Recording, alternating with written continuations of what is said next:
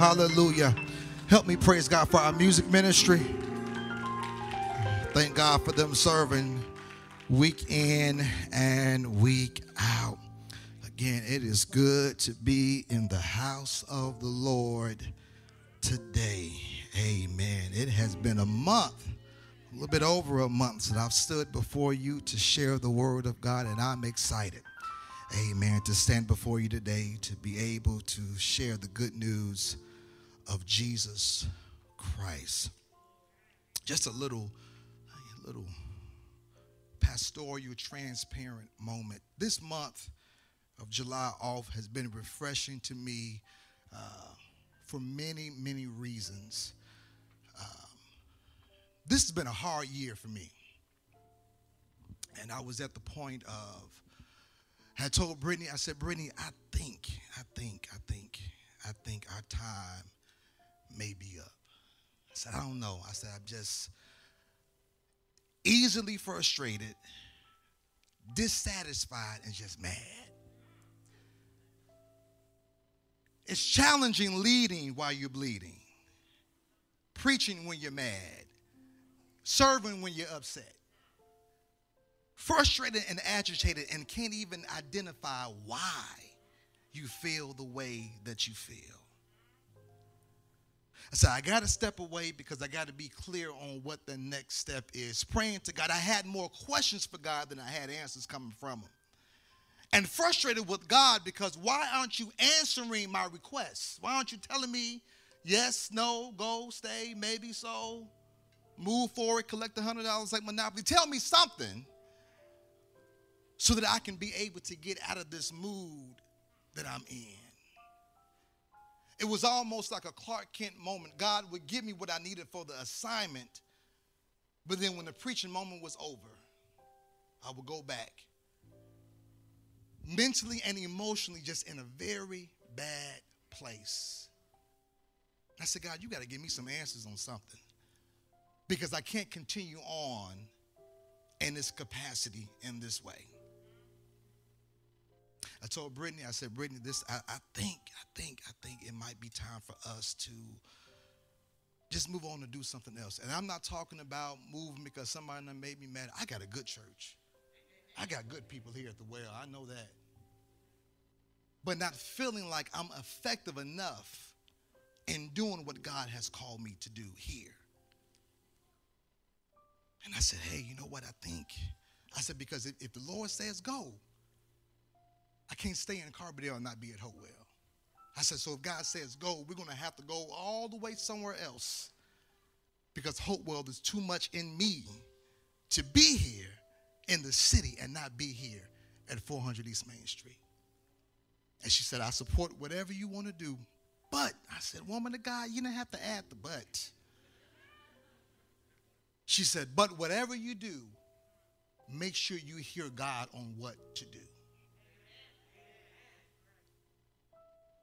I started meeting regularly with my therapist and sharing with her everything that was going on, trying to make sense, and taking my journal and reading to her stuff that I had wrote down. I feel this way. I'm mad about this. I'm angry about that. All of these different feelings and emotions. And thank God, thank God for a saved therapist. She said, she said, Pastor, be still and wait to hear from God. She said, don't make any sudden moves. Be still and wait until you hear from God. And I'm so glad that I stood still and waited to hear from God, then to make a move, a major move, a drastic move out of feelings and emotions, rather than moving because God said to go, but moving because my flesh said to go. So I stand before you this morning, Hopewell, refreshed, excited, rejuvenated, and ready to go on to see what the end is going to be. For I know that the Lord is not done with Hopewell Missionary Baptist Church yet. That that is yet still more for us to be able to do as passing people, shepherding sheep, as we endeavor to bring help to our city, restoration to our community, and hope to our world. And I'm thankful. I'm thankful for a church that allowed me to step away for a whole month. A pastor uh, commented that he tried to do that, told his board that he needed a break. And the board told him that if you miss one Sunday, we'll stop paying you. He had no choice but to continue on, even though mentally and emotionally, Sister Preacher, he was messed up. Thank God.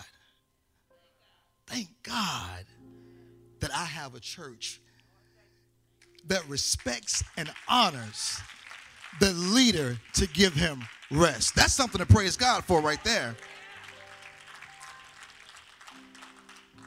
Grab your Bibles and go with me to Nehemiah chapter one. That's enough on the soapbox. Nehemiah chapter one. Verses three through seven. Nehemiah chapter one.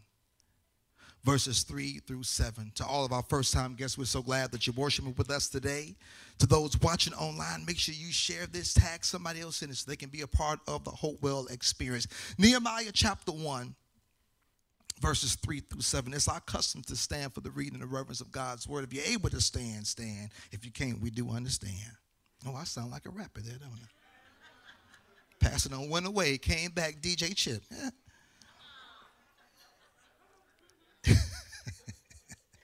Nehemiah chapter one, three through seven. It reads as this. It says, they said to me, things are not going well for those who return to the province of Judah. They are in great trouble and disgrace. The wall of Jerusalem has been torn down and the gates have been destroyed by fire.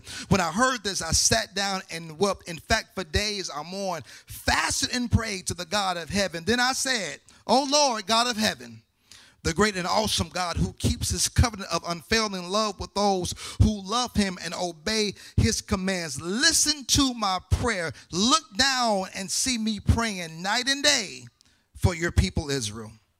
I confess that we have sinned against you. Yes, even my own family and I have sinned. We have sinned terribly by not obeying your commands, obeying your decrees and regulations that you gave us through your servant Moses. We start a new series today entitled, We Got Work to Do. And I want to title part one of this, It Starts with a Burden. Look at somebody around you and say, neighbor, it starts with a burden. Father, we thank you now for your goodness. We thank you for your kindness. We thank you for your grace. We thank you for your mercy. We thank you for your unfailing, compassionate, long-suffering love that you extend to, to us time and time and moment and moment again. May we be forever changed from being in your presence of your word. May we walk away not just feeling good, but ready to do good. In Jesus' name we pray, and all of God's people said, amen. If you got a neighbor around you, just look at them, smile at them, amen, and wink at them. Don't wink too hard, though, amen. Well, let them know that you are glad to see them today at the well. I believe that we have been presented a, a divine opportunity within the body of Christ as a whole, but more specifically um, as the well, that we have been given an amazing opportunity to be able to reimagine ministry, to be able to reimagine what church looks like now. Truth be told, and I had to struggle with this myself, Brother Rich, that it was hard to realize that what I knew as church three, four years ago is never going to be the same way that it is today. That what I grew up and experienced in church is not going to be the same experience that my girls will have now. There's no telling. We may be in masks for the rest of our lives. There may be different variants and other stuff that keeps popping up months after months, year after years. Have no idea what's going to happen. We just put our trust and our faith in God. But what I do know and realize that in the midst of a pandemic, in the midst of different variants popping up, that there is still a need for the church to be able to do the ministry of Jesus Christ. That just because that we are yet still navigating through a global pandemic does not mean that the church is on pause, does not mean that the church is in a recess, does not mean that we just stop doing what we're doing. It just simply means that we have to learn, Joe, how to continue to pivot and pivot and pivot and change up and change up and change up and be more versatile so that we can continue to be able to lift him up so that he can be able to draw all men unto himself. It is a great opportunity for us to be able to rebuild ministry. Everybody say rebuild. Say it again. Say rebuild. It's a great opportunity for us to be able to reimagine and to be able to rebuild ministry for what it needs to look like now and for the generations to come. It means that we cannot get stuck in the same methods of how we've been doing things time and time and time again. It simply means that we have to be innovative and creative in what we do. But even in the midst of being innovative and creative, that we are yet still going old school and praying and seeking the face of God and what moves or directions that we need to take, because here it is. Every good idea is not a God idea. Oh my. Every good idea is not a God idea. What may work in one place may not work here. And it may not work here in Carbondale, may not work here at Hopewell. That context plays such a unique role in that, but we have to embrace change that is forever with us and that is forever changing. If there is one thing that's going to continue, if there's one thing that's going to be consistent, that is going to be change. Change is our friend if we look at it right. Change is our buddy if we look at it right. Change is not something that we should fret. Change is not something that we should fear. Change is not something that we should reject. Change is something that we should be able to embrace, because sometimes the reason why we struggle with change is because change interferes with our preferences and our comfort zone. Zones. Oh, I'm preaching already. You ain't got to say nothing to me today. I know I'm preaching. Change interferes with our preferences and our comfort zone. And so whenever, whenever our comfort zone, whenever our preferences are tested, oh, you want to see somebody have an attitude? Ask them to move from their seat to a different seat in church. Want to see somebody get an attitude in church? Ask them to scoot down when they're sitting at the very end of the pew, that real good end of the pew, where you can be able to get out, have a little bit more leg room to stretch your leg out, get out when you want to, make that quick exit before pastors are hugging folks at the end of service. Ask them why, because their preferences and their comfort zone is being tampered with. But yet still, there's a great opportunity for us to be able to read. Build. One thing that I want us to know from the very beginning of this series is that comfort, or our personal preferences, has the potential to paralyze us from doing anything at all. Comfort, personal preferences, has the potential to stop us from rebuilding. I love the story of Nehemiah because it's such a great story on leadership. It's such a great practical story that we can be able to put ourselves in Nehemiah's shoes, that we're able to put ourselves in the context of what's going on all around him. I love it. I love it because it shows a man that has a heart for God and a man that has a heart for God's people. Nehemiah comes on the scene. This is not just some ordinary brother. This is a brother who has a good paying job. He has a very good job. He lives in the palace of the king of Persia. He lives with him, and his job is the cup bearer to the king. This is a brother that has to be very well taken care of. This is a brother that has to make sure that he is on it every day. Why? It is his job to taste the food before the king tastes it to make sure ain't no poison in it. It is his job to taste the drink of the king before the king tastes it to make sure that there's no poison in it. So Nehemiah cannot walk around looking crazy, because Nehemiah is looking crazy. There's going to be trouble in a palace, because that would seem, that would mean that there may be a potential threat that was coming at the king, and Nehemiah called it first. This is a brother that has a good position and a good job. The Bible says that Nehemiah gets word that the walls of Jerusalem have been torn down and that the gates have been destroyed by fire. Commentary says that Nehemiah is almost eight hundred miles away from everything, the ruins in Jerusalem. Even though he was not there physically, his heart was there. There was something of, that was tender about his heart, that when he heard about the walls of Jerusalem lying in ruin, that something perked up on the inside. And it caused him to have a burden. I love this story so much because it, it, it, it, it, it helps us, again, with what I said about comfort and our, and our preferences potentially paralyzing us from doing anything at all. I love it because Nehemiah does not allow his comfort of having a good job, having a good house, having a good check, having good benefits to stop him for caring about some people that he is disconnected from physically and don't even have relationships with it all. I love it. Because something pricks the heart of Nehemiah that he realizes, even though I may have it good where I am right now, there are people outside of where I am that don't have it as good as I do. And Nehemiah realizes that because of that, there is something that has to be done to be able to solve the issues of those that are going through some stuff outside of the palace. I hope you're catching. Well, uh, I hope you. I hope you're catching what I'm throwing out this morning. Hopewell, Hopewell, Hopewell. Please hear me. That you and I, we come in Sunday after Sunday after Sunday. We come and we give God a good hour and fifteen minutes. We're not going to get out at eleven fifteen today. Praise God. Amen. We come here and we give God a good hour, fifteen minutes, a good hour, thirty minutes, and we've done, quote unquote, we've done our religious duty for the week, and then we go on and we do life and do what we need to do, and we fail to realize that around us, outside of the four walls of the church, there are people that are not experiencing life the way that we're experiencing life.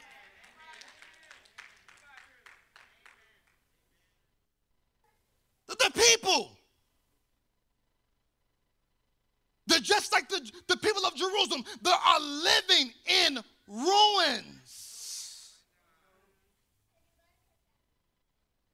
The Bible says that they are people of reproach, meaning they're living in embarrassment.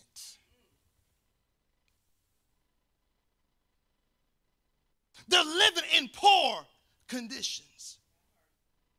And Nehemiah, thank you, Holy Spirit, realizes that, hey, I can either see this from my point of view, from my privilege,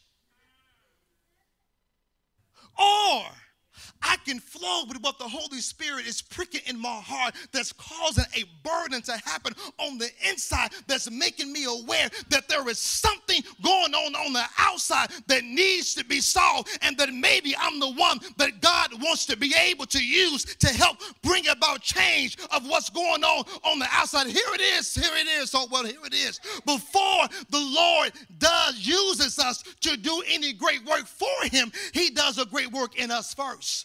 And this is what God is doing in the life of Nehemiah.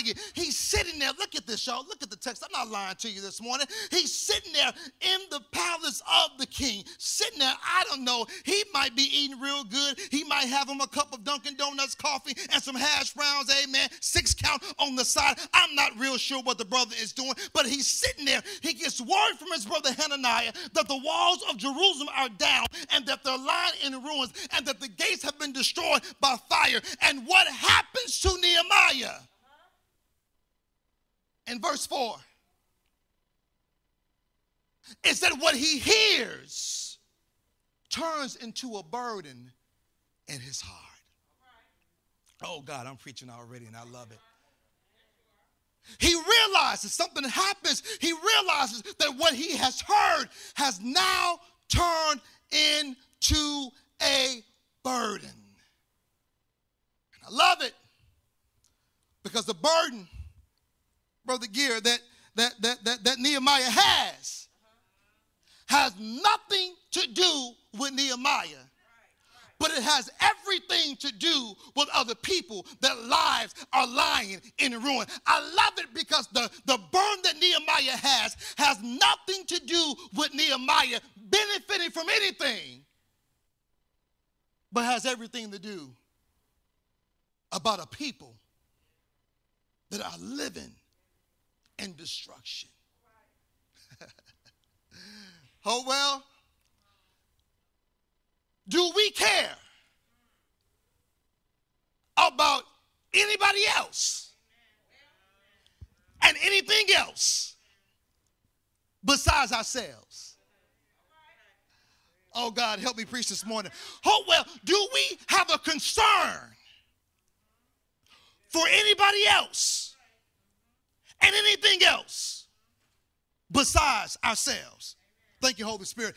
Have we built church and ministry based off of our, uh, based off of our preferences rather than the needs of individuals that are around us? Have we made ministry about what we want and not what they need? So in other words, I'm asking us this morning, church, do we have a burden? Do we have a burden of a focus that's not centered around us, but is centered around someone or something else? Do we have a burden of concern that we are concerned about how there is, that we have a concern that when we walk right out of the building, there are people living right out there right now and have been living there for some time. No water. It's been hot as Hades outside. No restroom, no shower, no food, no fan. That when we walk right out and we make a left right here down Jackson Street, make another left right here down Gum Street, and we know the activity. Do we not have a concern?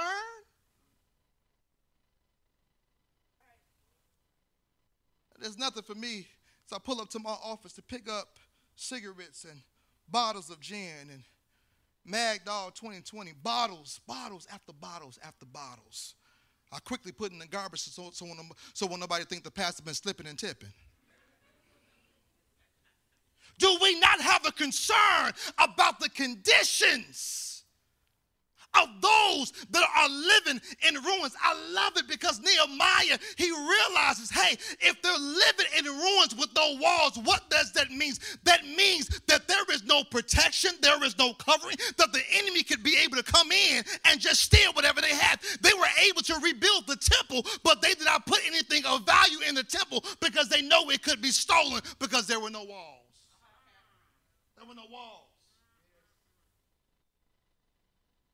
His heart is aching and breaking when he sees the conditions of the people and the way that they're living. Hopewell, do we have a burden? We wear it in our church. We say it all the time. Oh, we know it by heart, bringing help to our city, restoration to our community, and hope to our world. But do we have a burden for what we're wearing?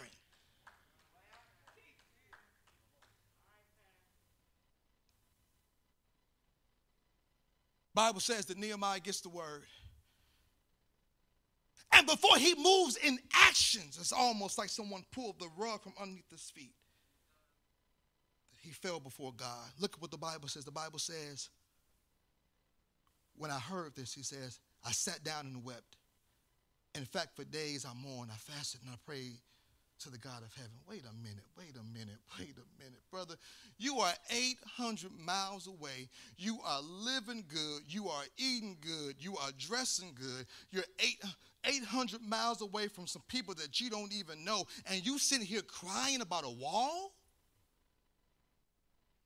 You sitting here concerned about a people that you don't even know? Nehemiah had a burden that was not just centered around him. Okay, okay, okay. Here it is. I'm afraid that more than we, that more than us developing disciples, we have developed selfish saints.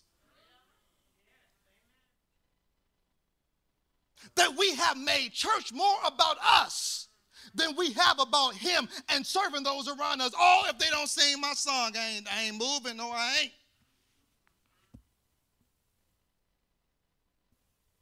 We're mainly more about our preferences, but no burden for those that are lost. He's concerned. And his concern leads him to praying. Here it is. I like this definition of burden. It's, it's this. A weight too heavy for one person to carry without God and others. A burden is a, is a weight, it's a weight, it's a weight that is too heavy for you to carry by yourself. You need God, and you have to work in partnerships with others. You have to work in partnership with others in order to be able to bring the vision to pass. I love it. It's a weight too heavy to be able to carry by yourself, which we'll see in chapters later on what Nehemiah does to be able to help solve the issues that are going on around him. But he has a burden for those and the conditions that he is living in. He is bothered by it. I have to use my sanctified imagination that he's bothered by it to the point that he can't sleep at night. Well, he can't eat. He can't think because he's constantly thinking about the walls being down, that families cannot sleep well at night. Fathers are on edge because they can't sleep right because they're concerned someone may come and try to take my wife and my children. He has a burden. Burden leads him to have a concern. And the concern leads him to petition God on what do I need to do. Let me hurry up. Let me hurry up. Then what does a godly burden look like? I know I say let me hurry up, but I'm still going to take my time anyway. Well, what does a godly burden look like? It's right here in the text, you all. A godly burden is, is grounded in humility and dependence upon God. It's right there in verse five, the, the first part of verse five. He says this, then I said, O Lord, God of heaven, the great and awesome God who keeps his covenant of a family love with those who love him and obey his commands. I love it. It is the approach of Nehemiah as he comes before God. I love it. He said, hey, I don't want to get it twisted. And I don't want people thinking I'm talking about some other God. I'm talking about the God of heaven. He says, I'm talking to the God of heaven. And the way that he approaches God, he says, you're great. He says, he's awesome. He says, you are a promise keeper. He comes before God humbly because he realizes that what I'm feeling and the burden that I have cannot be done alone or by myself. It's going to take a consistent dependency upon God to be able to do what needs to be done. Done. Saints, we know the story. We cast the vision of two thousand backpacks with supplies. Miss Chanel gave us that number over nineteen thousand dollars. We said, how in the world, in little old Carbondale, from the northeast side of Carbondale, are we going to be able to fund, raise nineteen thousand dollars plus dollars to fill two thousand backpacks with supplies? We prayed. We asked. We prayed some more. And we kept on asking. And then we kept praying and believing. And we kept on asking. And God granted the request by giving us overflow to have everything that we needed. Why? Because there was a constant dependency upon God and saying, God, this thing is too great for us. You have to do something, and we're relying upon you. Hopewell, our greatest strength that we have is not not in ourselves. It's not in our gifting. It's not in our talents. It's in our humbleness and our dependency upon God and saying, God, if you don't do this, it cannot get done. God, if you don't show up, it's not going to happen. Let me take it to your neck of the woods. It has to be that in your life, in your marriage, in your family, God, this task is too big. I can mess this up on my own, but as a husband, as a wife, as a mother, as a father, I'm dependent upon you to give me what I need. Oh, I wish I had some hungry, humble folks in the house this morning that can say, Pastor Swims, I can't be too prideful because I'm too needy from God. I can't be too arrogant because I need God too much to do what I cannot do.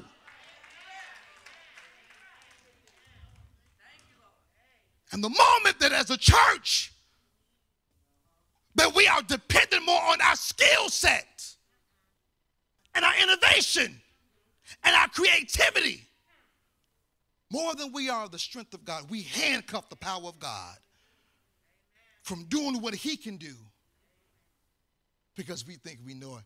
Don't, don't, don't, don't, don't, don't hear what I'm not saying. I'm not saying that we shouldn't be innovative. I'm not saying that we should not be creative. What I'm saying is there is a balance of it. That in our innovation, in our creativity, that there is yet still a dependency upon God. I, I, I, I, I, I, I tell God all the time, I say, God, if I'm trying to lead without you, please help me because I can't do it without you. God, I can't pass without you. You got to give me, but God, God, God, God, if, I, if I'm getting in your way, God, scooch me over. Not scoot, scooch me over. Because I need you to help me in what I'm doing. Nehemiah realized that, hey, hey, I got to come humbly before God. I got to come humbly before God. I got to come humbly before God. And I like his approach because here it is. I think, I think, I think, I think we've gotten too comfortable with God and we've lost our reverence of God. And we just come to God like he's just some kind of homeboy and he's just my friend. He is our friend, but he is yet still the King of Kings and the Lord of Lords. He is yet still a strong and mighty God. And I like the approach that Nehemiah has when he comes before God. He's telling God how great he is. He's telling God how awesome he is. He's telling God what a promise keeper that he is. Before he makes any request, he comes before God with a humble spirit and acknowledging, I can't do this in my own strength. I can't do this in my own power. Because here's the reality of the fact, thank you, Pastor Chris Wesley, God can do more with the burdened person than he can with a gifted person. Oh, God, help me this morning. God can do more with a burdened person than he can with a gifted person. How so, Pastor? Because a gifted person will be dependent solely upon their gifts, their talents, and their abilities, whereas a burdened person is solely dependent upon God to empower them to do what no one else .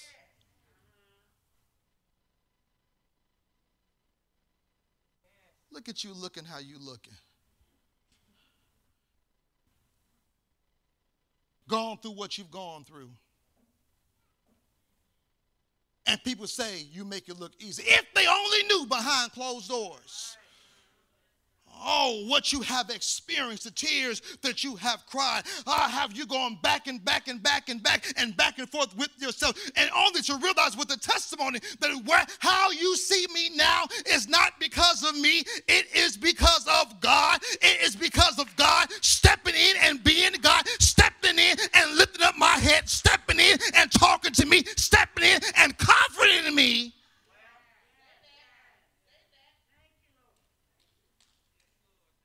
God can do more with a gift, with a burdened person than he can with a gifted person.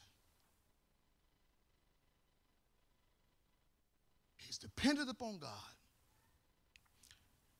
and he approaches God with humbleness.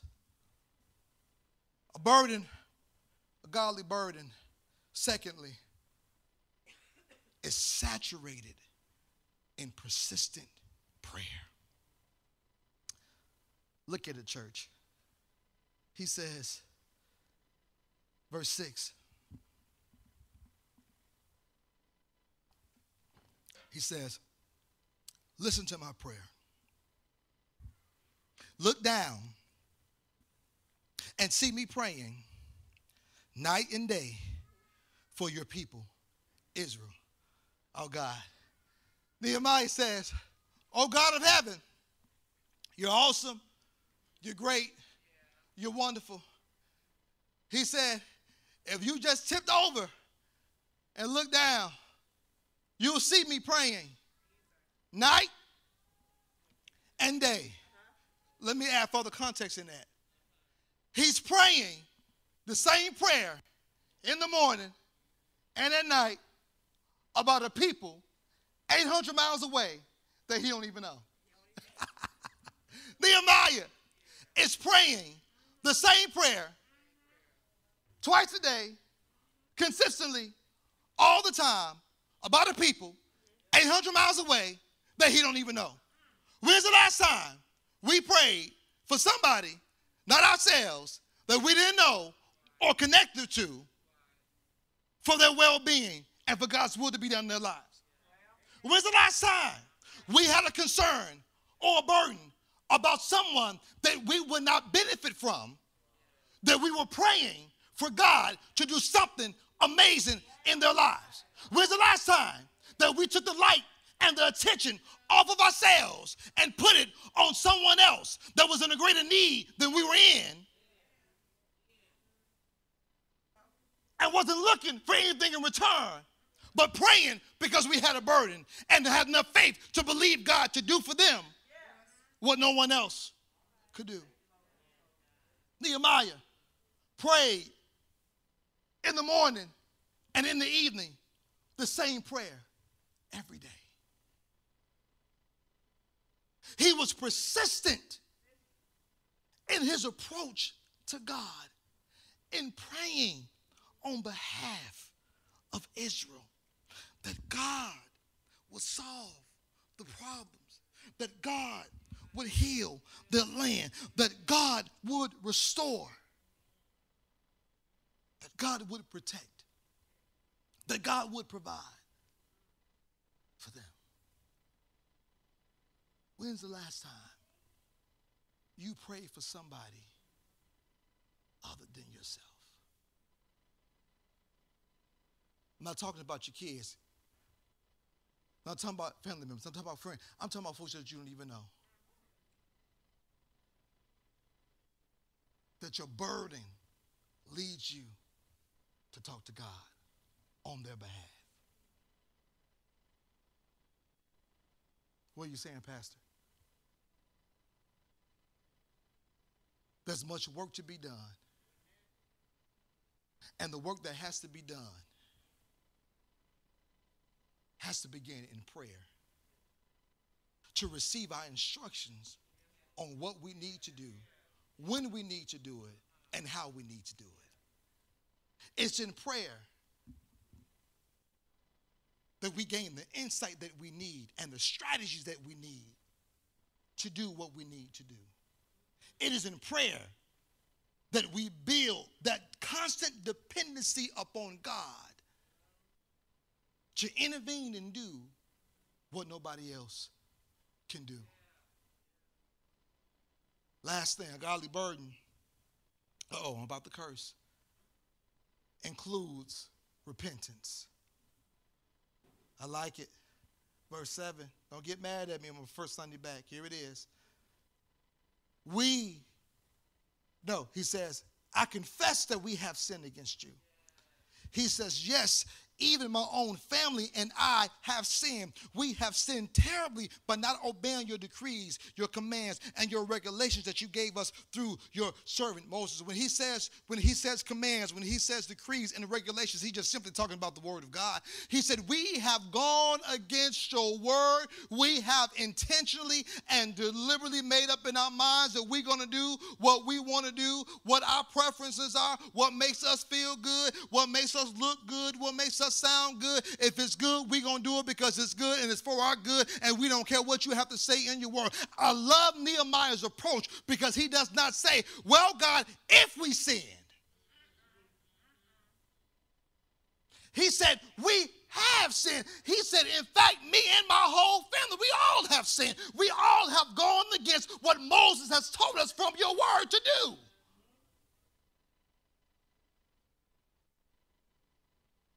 Realizes that before I ask a great God to do anything great on my behalf, I come before him humbly and I confess my sins.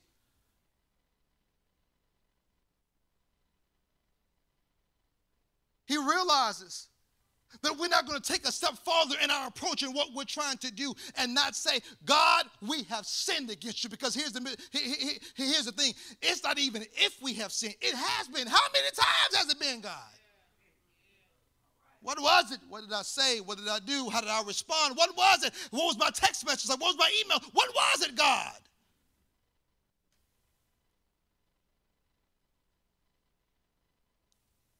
Godly burden is not just a concern for others, but it's also, it leads us to repentance so that we can be able to come before God, as the psalmist says, with clean hands and a pure heart.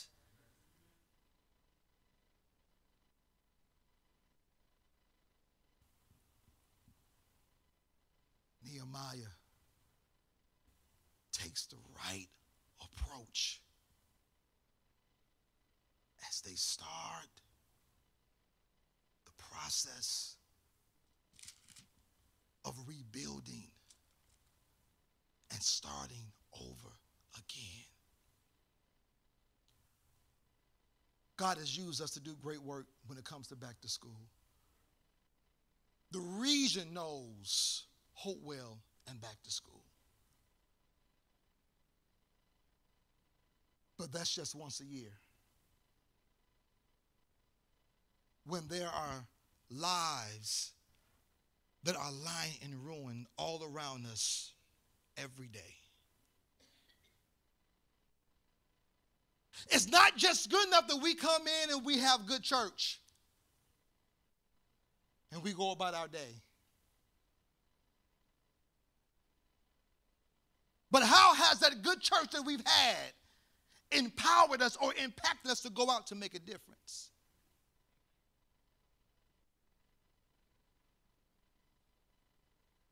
How has having good church helped us not just outside but inside? Making sure marriages are solid. Making sure singles make, know, know that they have purpose. Pouring into our children. That's not just the church of tomorrow, that church of right now. And figuring out how do we regain the, the attention of our teens again, because we've lost them.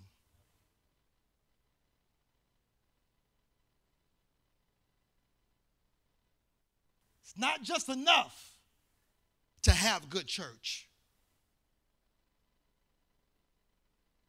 It's even better to have impactful church when lives are being transformed through the ministry of the Word of God.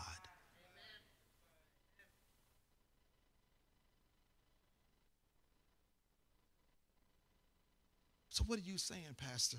I'm challenging us that we get our burden back. That we get our burden back. That we get our break. We, we get our burden back.